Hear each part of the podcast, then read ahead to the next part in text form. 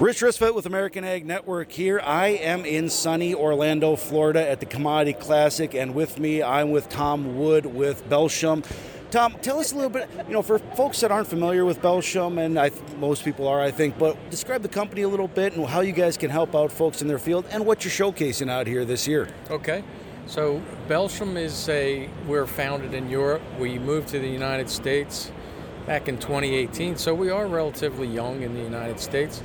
But our mission here in the United States is to bring new, innovative products to growers around the United States.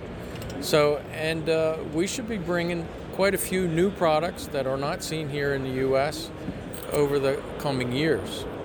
Now, the one that we're showcasing here at the Commodity Classic is called Tough 5EC. It's a Group 6 herbicide that we've positioned in corn to be used in a tank mix with HPPD chemistries like Meso or Callisto or Impact, uh, Topramezone, Tembotrione. And if you have resistant weeds like water hemp, like kochia, like palmer, adding tough to your tank mix does a fine job to bring your control back to almost complete control. Is there anything else that you'd like to uh, mention today or any final thoughts?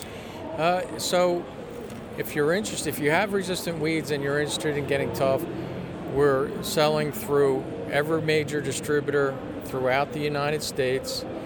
Um, and if you have those resistant weeds, spending a little extra, the return on investment with tough will put that money back in your pocket that you may be losing with control. Well, I think everyone likes to hear that for sure. Tom, thank you for spending a little bit of time with us today. Thank you very much.